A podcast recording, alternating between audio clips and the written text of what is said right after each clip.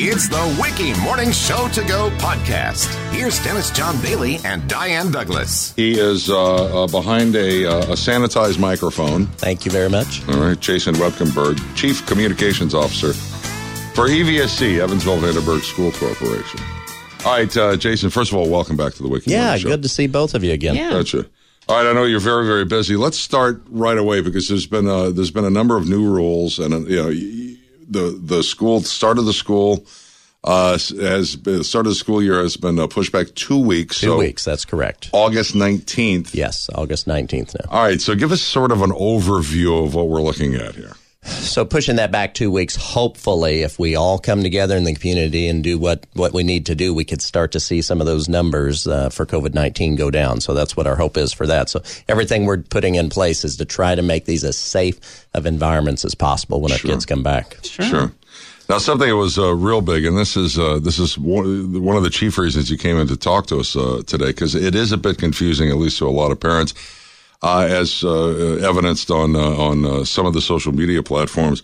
But that is school bus service. Yes. All right, so we've got some new procedures and protocols. That's place. right. Yeah. And you know, this is something maybe in the past people took for granted. This has been a real struggle for districts really across the nation because you've got to spread kids out more on the school bus, two per seat at a max. That reduces the amount of kids that can ride the bus. So that puts you in a position where it makes it more difficult to transport as many students as you do in the past. So this year you have to enroll if you want bus service for your children. And that's on the E EVSC website. That link went to you if you're a parent. It's going to go out again tonight, and we ask for that information tomorrow. If you don't do that, you won't be guaranteed bus transportation this year. Wow. Okay.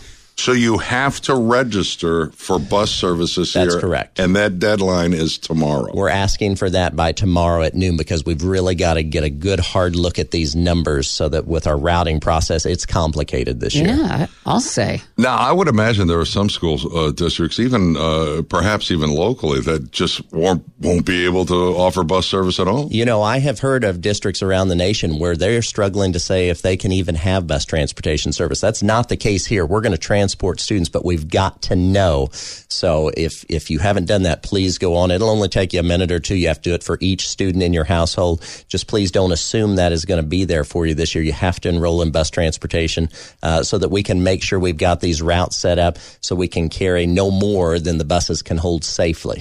And masks have to be worn, of course, on the school bus this year. Now, what are the? Uh, have you heard from the drivers? How do they feel about it? You know, the drivers, like everyone, you know, people are just kind of anxious to see how this is going to start. Of course, everyone on the bus, bus is going to be wearing masks, including the driver. You know, we're going to have those students spread out as much as you can, but still with two per seat, that's not quite six feet. So again, that's why we're also asking parents if they can drive their students to and from school this year to please do so. We always have parents that are able to do that. We're asking for you to do it even more so this year if you're able. That could really uh, provide, uh, you know, a lot of relief too. From Well, the, no doubt. The, fewer burden. students that we have to transport, the more we can spread them out on the buses, keeping them safer. Sure. All right, now where do parents go to register their kids again? What's the website? Well, the link came to them. It'll go to them again tonight on a text and email, but you can also go to evscschools.com. It's a large box right at the top. Okay.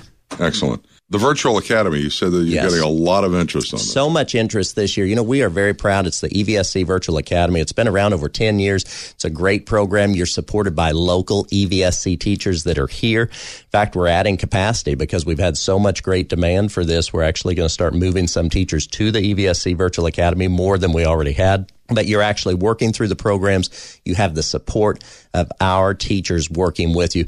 It's a phenomenal program. Same thing. Go to evscschools.com. There's a box at the top. It either says bus or it slides over and says virtual academy.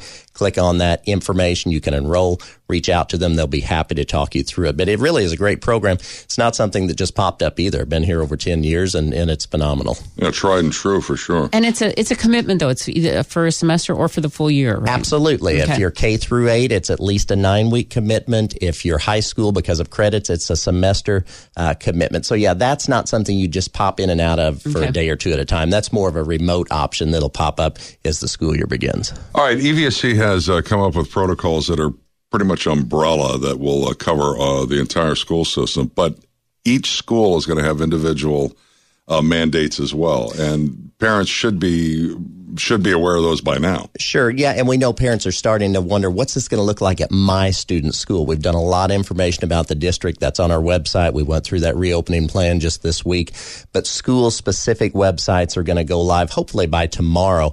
where you're going to be able to go on and see exactly what it's going to look like in your school, whether that's what will art class look like, um, what will arrival and dismissal cafeteria look like. We're also taking pictures and videos, posting those so that people can see what it looks like with classrooms spread out. We're going to have fewer students in every room this year because we are going to achieve social distancing in every classroom in the EVSC. All right, there we go. Okay. Any questions that parents have, and I'm sure there are many. Where do they go, Jason? You can go to our, really that website, evscschools.com. That's where we have everything on there. And then EVSC Facebook. We have a tremendous following on that, and that's where we're posting all the most up to date information. Okay, excellent. There we go. Jason Woebkenberg, the Chief Communications Officer of EVSC. It's a school year unlike any other. That is definitely the case. Yes. and uh, we're uh, you know, and it's changing. You know, even as we uh, even as we speak. So we're adjusting. I think August nineteenth will be a great day. And we're going to get through this together. Absolutely. All right, Jason. Thanks a million. Thank you.